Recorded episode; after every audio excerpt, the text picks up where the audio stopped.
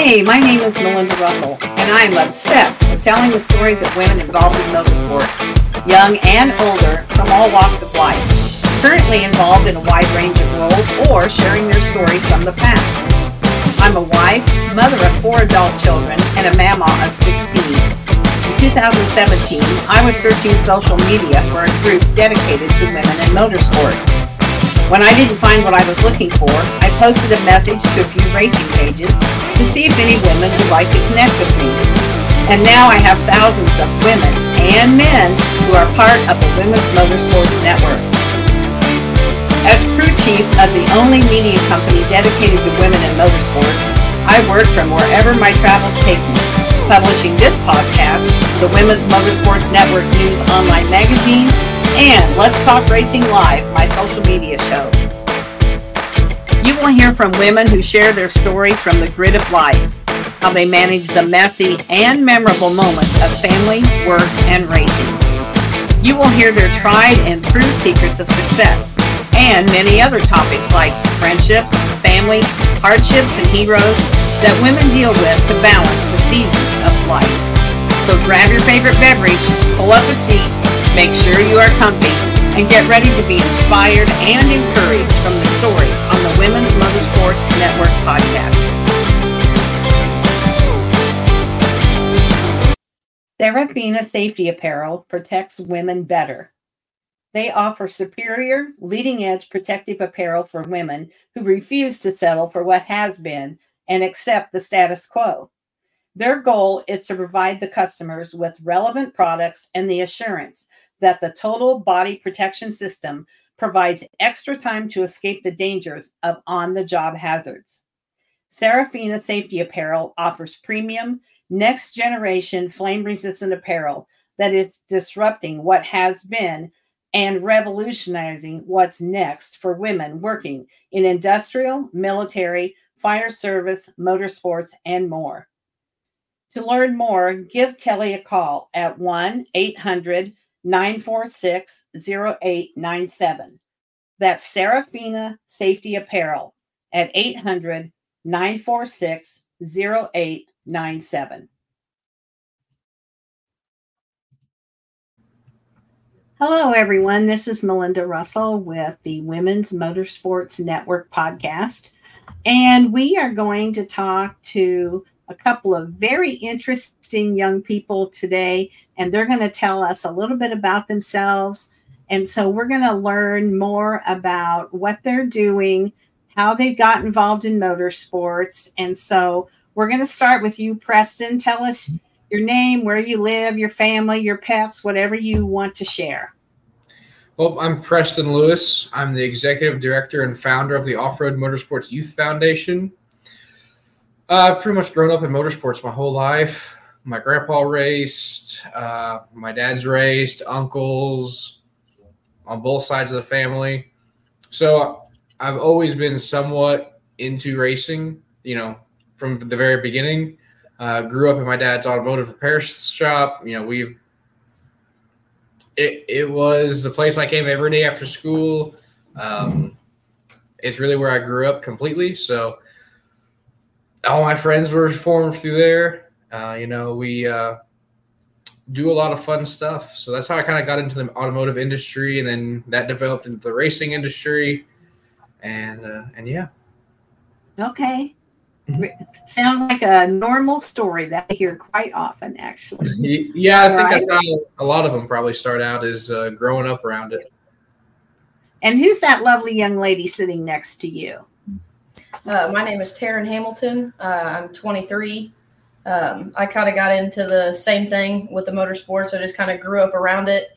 Um, I used to race a little bit of four wheelers and dirt bikes myself back when I was a little younger.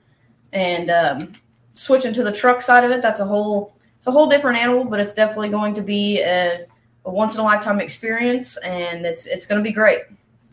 Yeah, it is. I love I love the trucks, honestly when I see trucks race. So I'm excited for you to do that. That sounds like a lot of fun. Yeah. So, um, Preston, tell me what the I have to make sure I get it right. Off Road Motorsports Youth Foundation. Mm-hmm. Tell me um, what is that and how did that get started? And, and let's talk about that because that's really why we're here tonight is mm-hmm. to get the word out about what you're doing. Yep. So, uh, OMYF, that's what we call it for short. You know, it kind of rolls off the tongue a little bit easier. But uh, I started that in 2019 officially. Make a Wish helped me form that. So in 2016, I was diagnosed with leukemia. I was getting ready to turn 16, but I hadn't quite yet. Um, and prior to that, I had always raced motocross. That's what I had done. That's what I was used to. That's where I, you know, planned to continue my racing career was just continuing to motocross. Unfortunately, my diagnosis pretty much completely put that on hold to the point that there, you know, there wasn't anything else I could do except you know take care of myself. And they said that you know my body would never recover from all the treatments enough to where I could continue racing motocross. That's when I started getting involved into you know more the desert racing scene. You know, trophy trucks, uh, class ten, those type of things. From there, you know, I just kept you know staying involved in it, wanting to learn more. I enrolled in an engineering program through my local high school it was like a vocational program. I attended that while I was still on treatment. So instead of you know taking time away from school just to focus on you know myself, I tried to stay in school and push myself to do more. So I took you know advanced physics classes, calculus, all that kind of junk, planning to go to college. That's that's what I'd planned to do. I was going to go to college. I was going to do all that and try to you know build my own racing career with hopes to eventually be able to give back and get kids involved with it. You know, that's how I originally planned to do all this. But after, you know, considering it longer and getting more and more involved, it seemed like it was a better idea just to go for the gold in the beginning and, you know, go for the ultimate dream up front instead of, you know, taking 20 years to build to it. So that's when we really started pushing to form OMYF. And that's where Make a Wish stepped up to help me. So I was on treatment for just over three and a half years. I spent mm-hmm. 360 days in the hospital. Um, in the process of my treatments, my mother was diagnosed with uh, brain cancer called glioblastoma, which is a really rare and odd form of brain cancer. It's mainly only seen in elderly men. For women, it's extraordinarily rare. So that you know changed me from just being a patient to also a care provider along with trying to still be involved in motorsports and racing and all that.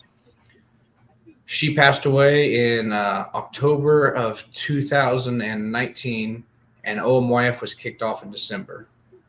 So that being said while i was taking care of her i you know had already graduated high school but i dropped out of college to take care of her and then I kind of realized that I could put all my time into forming the foundation and you know really achieving my dreams then and help other people achieve their dreams. So the whole purpose of OMYF is to get young kids that are dedicated and motivated and driven an opportunity to you know kind of display their skills and educate themselves in whatever direction they choose to follow within racing. So within racing you have you know anything from social media marketing, you have you know the mechanical side, you have welding and fabrication, you have driving, you have health and safety. There's so many aspects of racing that people don't always consider as a racing career. Right. So that's what we're here to do is to educate the younger generation that you can still be a gearhead and do other things with your life and tie those together. And the things you learn racing apply to pretty much everything out there, you know, financial responsibilities and budgeting. You know, if you're going to go racing, you have to know how much you're going to spend on fuel, you have to know how much you're going to spend on tires. And I just spent today, you know, working the budget for this year's Baja 1000, and uh, it's not going to be cheap. And we are, mm, I think, 18 days away. So, yeah, that is uh, that is kind of what I do and you know we network and connect with the next generation of racers. We are a fully formed 501c3 so it's a fully nonprofit organization. So when we work with sponsors and connect to them it gives them an extra level of benefits. Not only are they represented as a sponsor but they can you know benefit you know tax deductions and stuff like that, so that they get more bang for their buck, essentially. Along with the kids that we have involved in our foundation are potential, you know, people that are going to either a purchase their products for years to come because they're addicted to racing, or they're going to need a job from them to pay for their addiction with racing. Yeah. Either way, you know, they are giving back to the, you know, the community and helping grow the racing organization and keep racing alive. Because I think as you'll see over the past 15 to 20 years, the age of racers, at least in off-road racing, I'm going to say is getting higher and there's less and less young people coming in. And if there's no one to pass it on to, what are we doing? You know, there's there's no benefits of it. So we, you know, another level to our organiz- organizations, we get mentors to come in and help educate the kids. You know, what it took them 40 years to learn. Let's cut out all the guesswork and just try to. I'm not going to say hand them the knowledge, but give them the right path to go down to get there quicker. So one of our mentors is uh, is Curt LeDuc, which most people in the off-road world know. He is a 2015 Hall of Fame entry to the Off-Road Motorsports uh, Hall of Fame. He's had, I think, 10 Baja 1000 wins within his classes. Uh, very, very good at what he does, but he's even better at sharing his knowledge with young people and you know showing them why he does the things that he does and explains to them that you don't have to have you know the latest and greatest equipment to do everything. Sure, it's nice, but that's not realistic unless you're running on a you know six million dollar budget each year, and people just don't have that. Right. So, so that's you know he helps guide them down that path to where they can be successful within a reasonable aspect, you know, and help drive their career forwards. So you know, Preston, I met you at PRI a few years ago, and and we we've tried to we we've connected a couple times, but Mhm. as everybody knows, you're busy, I'm busy, and sometimes we let each other fall through the cracks, if you will. And we recently reconnected.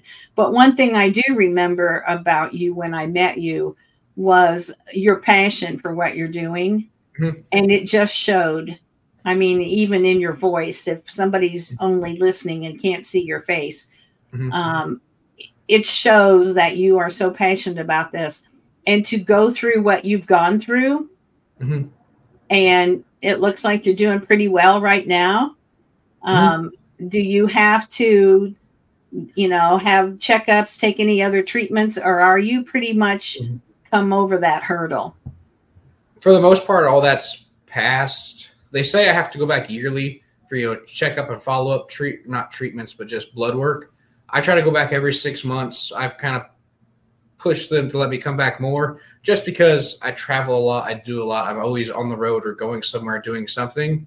Um, I do have some long term side effects of it. Uh, within leukemia treatment, especially through you know childhood uh, treatments, they use a lot of high dose steroids, and that has left me with uh, necrosis in my legs. So basically, that's internal bone death from the inside out. So I really try to stay on top of those types of things. You know, I try not to abuse my body, but as anybody knows, when you're working in the shop, you know, Yeah. it's it's hard manual labor, and you know, there's a lot of hours to put in. So I try to stay on top of everything so that I don't have any negative effects coming towards me. Yeah. Uh, that being said, I was cleared from treatment July of 2019. That's when they said everything was officially done. But between my diagnosis date and then, I took chemotherapy every single day, whether it was through an IV or in a pill. That was daily, no questions asked. You had to do it every day. Um, some days it would go up to you know 28 pills, and you had to take them all at once. You couldn't you know take five, five, and five. It was all at once. So there's Wow. definitely a lot of hurdles to it. Um, but Yeah. But it you know shows you that whatever you want to do, you can get through, and there's no reason that you can't. You know, Yeah. just there's somebody else out there that's had a worse day than you, no matter what. I guarantee. i don't care how bad your day's have. been. There's somebody else that's had something worse. Yeah. So just you know, pick yourself up, dust yourself off. You know, take a break if you have to, but go back and keep trying because the difference Mm-hmm. between a winner and a loser is a loser tried 49 times, but the winner tried 50. You just got to try it again. You're, You're you're right. going to succeed at some point. And that's what you know the foundation teaches kids is just keep pushing and you will succeed eventually. We're trying to give them the golden ticket to life so that they can be the most successful they could ever be. And some kids aren't cut out to go to college. So No. come out, get your hands dirty, grab a wrench, grab a welder, you know, come out. We have kids that just make social media videos. They're gearheads and they're really good at marketing Uh-huh. and they do a fantastic job. You know, that's typically you wouldn't combine those two things, but it works well. Right. And I love what you said about there's so many things that you can do and still be involved in motorsports. That's one of the things that I try to share through my magazine, through my podcast, is interview women who have all kinds of occupations and are involved in motorsports because there's so many things behind the scenes that people don't think of. And so mm-hmm. in a, in that respect, we're kind of alike there, Preston. We're trying to mm-hmm. let kids know that if they don't want to be the driver, maybe they mm-hmm. want to do social media, maybe they want to be the mechanic or whatever it is. And so I Yeah. like that that you're sharing that with kids. And the more hats that you are able to wear, the more valuable you are to the team. You know, if you can do six things instead of just one, Right. you've automatically made yourself a more valued asset, you know. And as economies and as, you know, the way organizations are ran, you're flexible to go down different paths, you know, and fill their need and make yourself, you know, stay longer. Um, Yeah. I've had one gentleman when I was trying to decide which college I was going to go to, told me that motorsports was the worst career he could ever tell somebody to get into. And this man was teaching a motorsports degree. Now tell me how that makes sense. It That's makes like no that- sense. He shouldn't Exactly. have been that. Well, he's uh, he was not a valuable asset to a team and was let go. Yeah. And then you know decided to do that. I was like, that means you should have tried harder or you know been Yeah. more well rounded as an individual instead of having one specific occupation you can do. Have five, six, ten, twelve, as many things as you can do, and they can't get rid of you. You know, Right. You'll always have a job. You'll always have someplace to go. Yeah. The more knowledge you have, the better. Yeah, absolutely. Mm-hmm. So Lauren, what is your what what do you do to help with OMYF and and kind of tell us your story like Preston did? Um, I help with OMYF in all kinds of I different said ways. Lauren, I'm Um, sorry, it's Taryn. Sorry, Taryn. okay. Um, I help a little bit in all kinds of different ways. Um, I go out and I weld fabricate, um, whether that be we built a pretty hefty transmission cage not too long ago, and Preston kind of put that one all on me and did a some tube notching and some tube bending and a lot of welding. And um, I mean, I rebuilt all of the King shocks on the entire truck, so took all those apart, uh, refreshed all those, put new oil, all new seals, um, recharged with nitrogen, everything. I'm kind of well everywhere on the truck. I can kind of do a little bit of it all. So she's one of those people that you can't get rid of, Preston, because she's valuable. Invaluable. Yeah. yep. Yeah, for yeah, sure. but she's actually going to be she's going to be one of the drivers for this year's Baja 1000. Yeah. okay. I will be a driver. So tell us a little bit about that. That's coming up. And what is that? Who sponsors it? Where is it? All the details. Um, so the Baja 1000, we uh, we will be taking off in La Paz, and we will go 1,310 miles all the way to Ensenada, and it's one of the roughest terrain courses that there is in the world out there. Um, I think there's four different mountaintops, um, two Yeah. or three beach scenes. Um, you'll get to experience pretty well all the different seasons with all the temperature changes and everything and stuff like that. Um, it's I think there's 296 entries now, Mhm. so there's going to be a lot of different teams there, and it, it's it's going to be really awesome. It's going to be truly amazing. Yeah, I think So today tell they me again where tell me again where does it start? It starts in La Paz. Okay. Okay. Yep. And so, So- if you've got 296 teams, what constitutes a team? So the team is going to be a vehicle. Yeah. So there's basically. 296 vehicles racing in this race. Yeah. 1,800 people will be down there for the race. That's just participants, not spectators or anything like that. I think there's 13 countries and 35 U.S. states being represented this year down there. Wow. It is the it is the world's longest point to point nonstop race, and then add into that that it's off road. Mhm. It is you know So it's the hardest endurance race too. And It so is- do do they give you a certain like they give you a map or a certain, you know, we're going to start here today and we're going to go to this point and then do you stop or is it 24 hours? it, is straight through day and night. Um, right now, based on our math, it's going to take us right at 43 to 45 hours to finish the race. Uh, we have a 50 hour time limit. So that puts us averaging, you know, 30 to 33 mile an hour, which doesn't sound fast, but that's taking you time to change tires, fix stuff, refuel, change drivers, all of that. Right. Plus, there's extremely technical rock sections that slow us down. So those sections might be five to 10 mile an hour. And then you might get on a open lake bed and run, you know, 90 because we're running a heavy metal class truck. So it's, So how many drivers are there on a team? you can have up to four. We will be running three. Or we, Okay. we'll be, yeah. And So, so Taryn's a driver. Who else is going to be driving? I will be driving and my brother will be driving as well. So he Okay. is 19, Twenty. 20. You're right. Yeah. He just have a birthday. So he's 20. And then he will he will be driving. Uh, we've got a navigator that's 17 that's going to be in the truck as well. Um, I'll have a navigator with me. He's 22, I believe.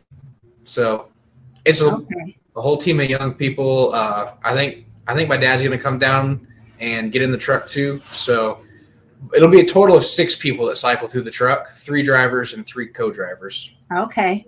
Mhm. All So right. We, we've been spending the past couple days kind of planning out our fuel stops, planning out our driver changes, who's going to drive where for the most success. That way, we can uh, maximize each other's potential. You know, what are you good at? Where do Right. you you know shine through the best? And your navigator and driver can swap. So okay. if if a nap if you know so let's say Taryn is better at the open straight sections through the whoops, keeping the truck square over the whoops. But let's say Sheldon's in there with them, with her, and he's better at the rocks.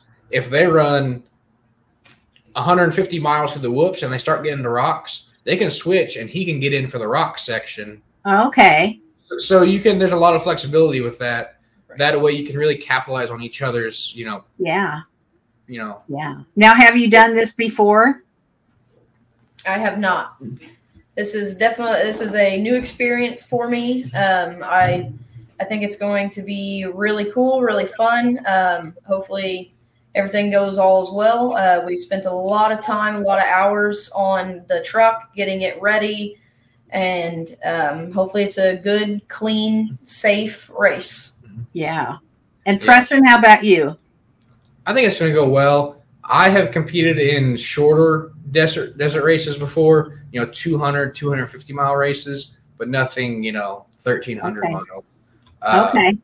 So that being said, you can you can have raced in 30 Baja 1000s and every one of them is totally different. You know, sure. nothing's in the same spot twice. No, it always is ever changing. This is the first year they've ran it from La Paz to Ensenada, so it's new for every single team down there. Okay. Everything is different. A hurricane actually just hit La Paz two days ago, wow. so So they're been There's trying to reroute the beginning a little bit on some of the areas that got damaged. and I was Okay. I was reading course notes last night. In the first 25 or 30 miles, we've got a waterfall that we're going to be in for a mile. So that means we have to drop into a stream, follow it, come back up out of the water, and then there's about two and a half to three foot stair steps we have to climb up. And that's in the first 25 miles.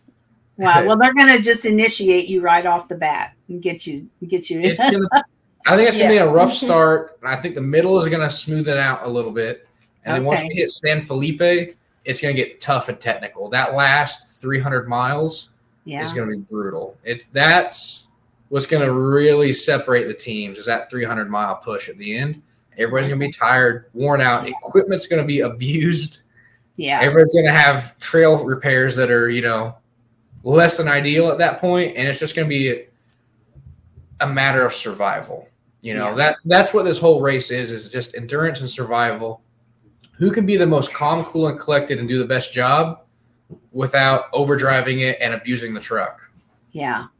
So do they I'm assuming they have like vehicles that follow along somewhere in case mm-hmm. somebody needs help or gets sick or whatever and then that that's question and then the second part of that is when do you sleep?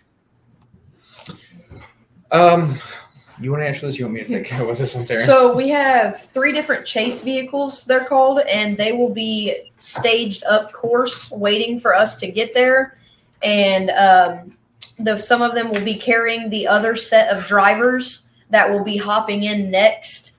And so when they switch out and the other drivers come out of the truck, you kind of hop in the chase truck and you shoot further up course ahead of the next truck waiting. And while you're in the truck, that's when you got some time to catch some some sleep. You're trying to eat. You're trying to get yourself rehydrated. You're just trying to take really good care of yourself, trying to to give your mind a fresh reset for your next leg in the vehicle. Mm-hmm. Okay. Yeah, we're, we're trying to shoot for each driver navigator pair to be in the truck for no longer than five to six hours at a time. You know, that's, you know, pretty much where you're going to be pretty exhausted, beat Yeah. to the desert. So get out, get some sleep, refresh, recharge, um, get to your next location. And as long as everything is planned out correctly, we should have a couple hours of downtime at the next location waiting on the truck so that you can actually like get some good sleep and the chase truck driver can get some sleep you know and part of that is is you have to be ready for them to pull in and have stuff broken so you have to have some tools and equipment out and ready have lights set up they pull up you help get those drivers out you guys get in check the truck over take off the chase truck gets repacked everybody climbs in and takes off goes out gets back on the highway and proceeds on Okay. so there's a lot of moving parts. It's like a chaotic dance up the Yeah. peninsula. Everybody's trying to pass each other to Yeah. keep it all just going perfectly. And so um if there's close to 300 vehicles, Mhm. I mean, like are you like there's a ca- there's a truck right in front of you and one behind you, are you like all really close together or I mean, I realize some are going to go faster than others, but Mhm. overall are, are you mostly able to see other trucks or do you feel more like you're kind of out there alone? I mean, honestly, I would just say it kind of depends. Uh, when you take off from the starting line, you take off in I think two minute intervals. So like you'll take off, and then two minutes behind you is somebody else coming, and you know, I mean, if they want to completely bash their truck, I mean, they're going to do anything and everything they can to pass you. Um, uh, I mean, it just really depends. There could be a bunch of people all jumbled up in one spot, and then you could not see somebody for a hundred miles. Okay. Yeah, it it depends on the section of the race. It depends on your truck. It depends on how hard you're pushing, and if you're staying on your you know intended pace. Schedule. You know, if you stay on pace, in theory, you should always kind of be around some vehicles. Okay. if you get off pace, you might get into a section where you're just kind of out there alone feeling for a while. But it's the middle of the desert, so even if you're a mile away from somebody, you feel like you're alone. Oh you know, yeah. for There's sure. nothing, you're not going to see headlights. You really may not be that far away, but you Yeah. sure feel like it. Yeah. So it's. so get do there- you like have to plan and take all your food and coolers or um, and your gas and extra clothes and all that has to be figured out and then the Mhm. chase vehicles do they Mhm. carry that with them Yep. Yep. So they, they will will- carry all of our personal stuff. They will carry tools. They will carry spare parts for the truck, um, extra tires, uh, a little bit of everything. so how big are these chase vehicles They're just half ton pickup trucks, is what we're using. Some teams use bigger trucks, some teams use smaller trucks. It's kind of a personal preference, and everybody's got a theory Um, I know the Herbst race tr- race team. They use like box trucks, you know, like like a Penske moving truck, Yeah. and they load like they've got a drill press, they've got like a real welder, they've got everything in there. Okay. But I mean, they're operating on a well-funded budget that they can Sure. just go wide open at it. Mhm. Um, They have Yeah. the means to do that. yeah, we're running on a much tighter budget, so that means you know the tools and equipment are more limited. That just means we have to be more creative. That's just is how it works. You know, and I would guess that the majority of the teams are going to be like you. I mean, there's Yeah. always those teams with all the money, but Yeah. I would guess that most of the teams are going to be more like what you're doing. So, yeah. So for how this, do you raise funds to So- help you do So this? currently, a lot of our funding comes from our sponsors. Um, we have some private donors that supply just like financial funding, but a lot of our sponsors provide product. Okay. So this year, we're like I said, we're running the heavy metal class.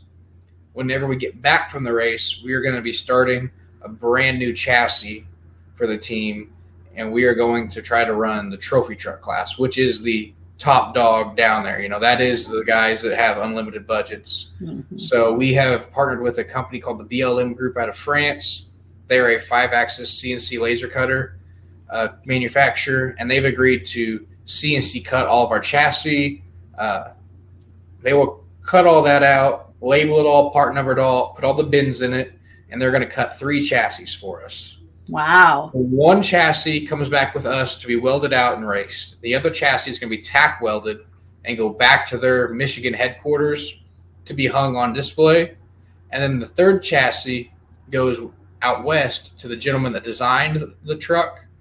And he and his team are going to build a matching truck of sorts completely across the country. And we're going to, you know, relay back and forth with YouTube, kind of do a collaboration so you can see what it's like to have a team of kids kids build a truck and a you know i mean we're a professional team but a you know long standing professional team Right. what the differences are Mhm. and how do we hold up against them you know do the kids Yeah. do just as well do they you know exceed expectations you know how does that all play out? But that being said building a brand new chassis in house is you know is rare you know for a small team to do. Most Yeah. teams go out and you know purchase a used chassis and throw their motor and transmission in it.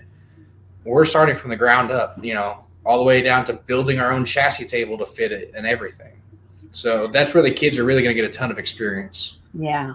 Okay. So, um, how many people? So, do you guys work regular jobs during the day and then you do this? Yeah, that's Yep. what I thought. yep And so then you do this at night or on the weekends or whatever. So that's what I thought. And how many are there of you that are building, going to build this new truck? we've got 12 currently Okay. and, and we're trying to grow that a little bit more we'd really like for next year's race to take a team of about 25 to 30 people down would be ideal um, but we have to have 30 quality people you know quality Yeah. kids coming on board so that's part of them you know applying to us online i know everybody kind of says it's a little bit of a hassle but it, you have to have a little bit of that to see how motivated they are you know Oh, yeah, you absolutely do. For what you're doing, so you've got to you know, have people that are committed. Yeah, so you on our website there's a, uh, a tab that says you know get involved. You click on that and it asks, do you want to be a mentor or are you like, are you a kid wanting to get involved? The mentors go through the same process. They tell us who they are, what they want to do, what information and knowledge they bring to the table. We review all that and say, hey, we would like you to join our team.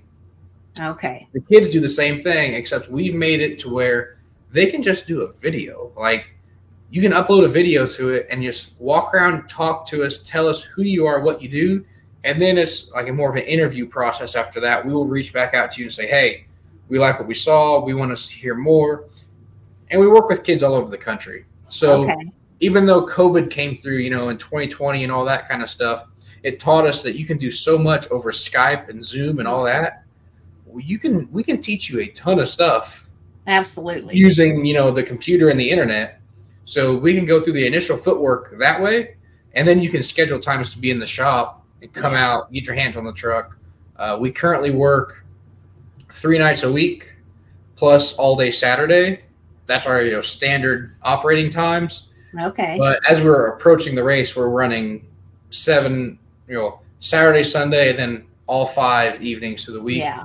Um, last night we were up till I think I went to bed at four thirty this morning. So if I'm a little bit slow sounding, uh, we were up trying to get the truck finished up so we could do some testing this afternoon uh, Yeah. in the middle of the day. So we took off our lunch hours and went and put some miles on the truck so we can do some fuel economy testing and figure out how to ration fuel and everything for the for the race. So tell me where where do you live? I don't think we brought that up. So we're located in uh, the race shop is in Oakland City, Indiana. It's about 20 minutes from Evansville. Evansville's you know the most you know notable city near us. There's an airport within 20 minutes of the race shop. Okay. Fly in, come out, work in the shop. We get welding instructors scheduled. You know, we're organizing some classes and stuff like that to be more fluid about how things work. You know, Yeah. currently the way it works is, you know, you kind of tell us what you want to get involved in, come out to the shop, work with us, get your hands dirty, see what you're good at, and then we kind of go from there. But Yeah. we're opening it up to where after this race, you know, the new year starts, we will have posted, you know, classes like, hey, we're opening, we have 10 spots available for a, a Saturday, Sunday TIG welding course. Okay. Or, you know, you can do a virtual TIG welding course with us, or you want to do sheet metal fabrication, you know, let's go over some of that. You know, how do you how do you do this in your home shop? Things along those lines. Okay. So how uh, one thing, let's talk about your website or how do they get in touch with you? So I'm assuming it's OMYF something. So tell us that. It's the it's www.omy-foundation.org. That's how you find us on the internet, and then we also have Facebook, Instagram, and TikTok. Um, you just search up OMYF or Off Road Okay. Motorsports Youth Foundation on any of those platforms. You'll pull us up right away. It's a big green logo and normally a loud truck on there in a video or something like that. But Okay. that's how And then um, you probably would still take um, some kind of help for your Mhm. trip in 18 days. So Yep. if somebody wanted to um, get involved or send you a couple hundred bucks or whatever it might be, um, how would they do that? There's a donation button on our website and on our Facebook. You can get on either one of those to make contributions. We also have a GoFundMe that's normally up and running. They can, you know, donate through there, and GoFundMe does not take a percentage because we are a nonprofit. So Okay. 100% it comes to us. We also have done a new thing called an Amazon wish list. Some people like to see exactly where their dollar goes. So Yeah. it's a wish list, and it's like, hey, these are the tools and stuff that the team needs. You can buy it. It gets shipped to us. You know, leave your little note in the box with us. You can tell, write something to us. We send you back, you know, stickers and a thank you, and we unbox it normally live on TikTok or Okay. YouTube for people to see there. So you I get like that. I didn't did. know Amazon did that, but I really like that because some Yeah. people, you know, sending cash is like a gift card, and some people want to actually buy something. So that's really good. So we've got stuff on there from like fifteen dollar flashlights to socket and ratchet sets, floor jacks, jack stands, all kinds of different odds and end things that people don't think about needing, but it's super handy. Like Yeah. you know, the amount of times, or like safety glasses, those are on there. We've had several people send boxes of safety glasses. You know how many Yeah. often you destroy a pair of safety glasses in a shop and then Oh yeah. here you gotta dig around, find another clean pair. It's not Yeah. so. That's really nice. Uh, that works well. Yeah, that's great. Awesome. And you know, Oh. we are definitely very open to having you know young women get involved. We've had more response than that than I ever anticipated. So much Good. so that I'm reaching out to people and companies trying to find smaller welding gloves. Okay. Because I mean, the regular men's size is just like it don't. They're doesn't- way too big. Yeah, it's too big, and you know, welding helmets. We had this conversation the other day. Women's welding helmets would be s- such a benefit just because the frame needs to be smaller. They don't Uh-huh. adjust down. The the actual shield is massive, and you can't get up in the roll cage like you need to. It's bulky and cumbersome, and it almost becomes a fight for them sometimes. And obviously, Yeah. depends on the person, but you know, Yeah. those are things that could be developed. that Those are really good ideas. You should reach out women- to the manufacturers and uh, suggest suggest that to them because Yeah. there's a lot more women welding nowadays than you would have ever thought. And most women are better than the guys. Just gonna go ahead and say it now. Their heart rate's slower. They don't have the ego. They're way more relaxed. They do a better job. It just it's how So- it goes. It's funny. My husband used to work for Stryker. They make beds, Stryker beds, like for hospitals and that. If you watch TV, they're in all the TV shows. They're yellow um, beds that come out of the like ambulance and stuff. Anyway, he's he would tell you the same thing, and he's been a welder for fifty years or more. Mhm. Um, he would tell you the same thing that women make better welders. And then I have a funny story for you about welding. So when I was in high school, back in the early 1970s, um, we had to we had a uh, shop class where we learned how to weld, and and then we had a home ec class where we learned how to cook and all that, and then we had to take a like a another a different shop class where we learned how we built a birdhouse. Is that if that tells you some kind of wood? So when we were doing the welding portion of the that semester, I used to have very long hair, Mhm. and I see Taryn. She has her hair pulled back, but I didn't. Mhm. And all of a sudden, I could smell something burning. And the teacher came running over and ripped the helmet off, and my hair was on fire. And so he quick took the scissors. so, needless to say, I had to get my hair cut. But I can see why the women need a different kind of helmet because that helmet Mhm. was like bouncing up and down on my head, you know, Mhm. because it was way too big. And so that I think those are great ideas that you need to you need to reach out to makers of helmets and gloves and say, hey, Mhm. you know, I have a friend who uh, created a pants like um, like mechanics pants, you know, pants Mhm. that like mechanic men would wear. Only she made them for women Mhm. with all the little pockets and stuff, you know, because they're not built the same. And so she made came up with these and and so the more that women get involved in these kind of occupations, the more the manufacturers are going to have to come around and and realize that they've got to make some new products too, for sure. Yeah, yeah I mean, so like when Taryn got involved with us, and you know, we you know started getting into welding and that sort of thing with her.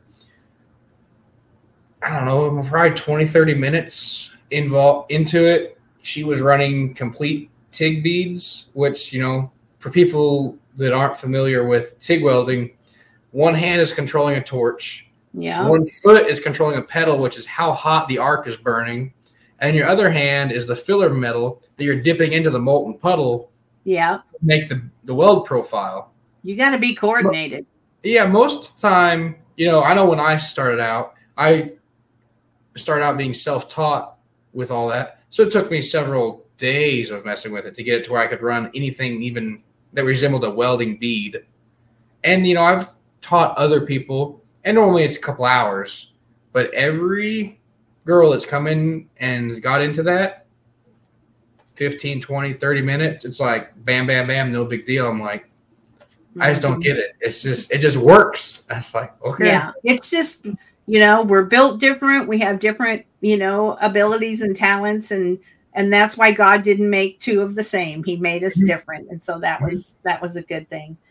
So um, I'm not going to keep you much longer because I know that you guys are supposed to be working tonight. Mhm. Is there anything that we haven't talked about that you want to make sure people know about either the OMYF or the Baja 1000 or anything at all that you're involved in? Um, me personally, um, I would say nothing is out of reach. A- anything is possible. I mean, we are a young group, you know, out here doing this with not a lot of the tools or machines or even the finances, you know, that some of these people out here, like we've talked about, do have. Mm-hmm. But we made it possible. You know, I mean, I, I honestly would just say my key point would just be I'd never give up. Nothing. It, your dreams are limitless. Mm-hmm. Yeah. Yeah, I would Good definitely agree with that. I, I love that, Taryn. Thank you for saying that. The financial thing, the difference between having a lot of money is just how hard are you going to work. Mhm. You can pay someone to do something if you have the finances, or you got to learn how, how to do it yourself. You know, there's a lot of things that we have taught ourselves how to do and how to figure out um, just simply out of necessity. Mhm. Homemade equipment in the shop that needed to fill a specific need that we couldn't justify the spending on at the moment, and we couldn't get in contact with a manufacturer that wanted to contribute it. Uh, so, I mean, for instance, we needed to make some uh, firewalls. So we turned our fab table into a sheet metal brake using some uh, barbecue hinges and some free heavy uh, angle iron and about an hour of tinkering around with it. And we were bending sheet metal like it was no one's business. And it actually turned out really nice, surprisingly. And you know what? Honestly, so my husband is, you know, his grandpa taught him to weld when he was little, and he makes he calls them his tools. You Mhm. know, he'll be doing something and he'll make like um, a tool. He'll call it because maybe he has to do fifty of something, hmm and so he'll make a tool so Mhm. that he can do fifty instead of do one and it's and then do another. You know what I mean? And Yep. so you're way ahead of the game, honestly, by teaching yourself and coming up with some of those. And I'll use the word redneck because Mhm. th- there's nobody more redneck than my husband, and he's a wonderful welder. Mhm. Um, because then he's got the knowledge of how everything works. He Mhm. didn't have some kind of tool handed to him, and he really doesn't get it Mhm. when you have to come up with those ideas and how to make it yourself then you know you really have done something that most people haven't done so you should pat yourselves on the back and be proud of what you're doing and i definitely want to know when you get back Mhm. um, i want to have a conversation about how it went Mhm. and you know all the things that you did and funny things that happened and all those kinds of things because this is going to be very memorable for you Uh, it's going to be very memorable for us, and it's also going to kind of put the younger generation on the map of We can They- do this too. yeah, you don't have to have 40 years of experience to do it. no You just got to have the courage and uh, the go the wherewithal just to grab on and go. You know, um, I know we are going to try to produce a I'm going to call it a grassroots documentary of our journey Okay. to the race. It's going to be a lot of you know probably cell phone footage. I mean, to be, just be realistic, because we don't have the we don't have the finances for a film crew to follow us around. no So- but, but- it'll work those those We- phones do really well so it'll work gonna- just fine at the end of the event, I think we're trying to shoot for by the end of the year, have about an hour and a half to two hour documentary to put out um, for everybody to view and see, you know, what is Okay. it actually like to go down there and compete in that race, you know? and what are the dates when are you going to be there race starts the 16th and we should be finishing sometime on the 18th. We arrive in Mexico on the 13th though. Okay. So we have a few days because the truck has to go through tech inspection and all that. yeah You have a day of contingencies. So, uh, you know, okay. different from you know typical auto racing you know you, the day before the race they bring you up on stage and ask for your sponsors and everything because there's a good chance that you may not make it to the end of the race you might have a you know vehicle Right. failure and then you didn't get any airtime from your sponsors and why would they want to spend money on that right so we do that before the race and you're lucky and do a good job then you get to talk about them again at the end Okay, good. Well, I'm going to wish you all the luck in the world. I hope you have a great time. I hope you have just the smoothest race that you could possibly have and then uh, we'll catch we'll catch up when you get back and we'll find out all about it. Um, thank you for being on and sharing what you're doing. I I love getting the news out about what young people are doing and it's Mhm. not you know everybody just thinks it's when they when you say i'm involved in motorsports oh do you you go around in a circle Mhm. and and that's what all they think about and it's like no there's so many kinds of motorsports so many ways that you can compete in a vehicle and most people don't know and so by having you on the show not only can we promote the OMYF, but we can also promote, you know, um, rally. It's rally racing, really. It's uh, off road racing. It's you know, it's the kind of racing that we don't do here in Michigan, and so mm-hmm. Um, I'm glad that I'm glad that we had a chance to share about it with you guys. Mm-hmm. Yep. Well, we appreciate you having us on and letting us, you know, kind of tell our story and where we came from, where we are now, and where eventually we're heading. You know. Mm-hmm. Absolutely. Well, we're going to stay in touch yep. much better, Preston, than we have in the past. yeah. You know how it gets. You get back from one of those shows and you got 500 emails that need to get sent. I know. Stories I know. and stuff you talk to someone about, and you forget who you said what to about what, when, where, and why, and how. So totally happens. But yep. now that we now that we've done this, we'll be better about that. So yep. thanks again for being on the show. Good luck to you guys, and um, and I'll catch up with you when you get back. Sounds good. Alrighty. Thanks. All right. Have a good have a good evening. Yep. You too. Thank you too. Bye. Have you heard of Youth Racers of America Inc? It is a 501c3 nonprofit designed to provide camps, clinics, safety gear, and educational resources for youth race car drivers across the nation. YRA helps racers through three main categories current youth racers and families, families new to youth racing, and career opportunities for teens. One of the benefits of being a member of the YRA is safety gear discounts.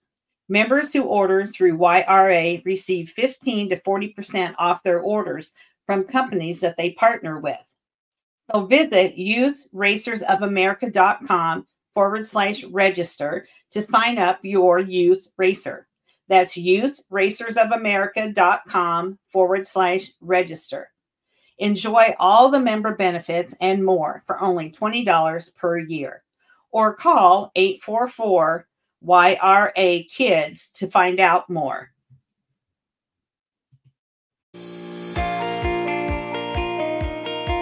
Thank you for listening to the Women's Motorsports Network podcast.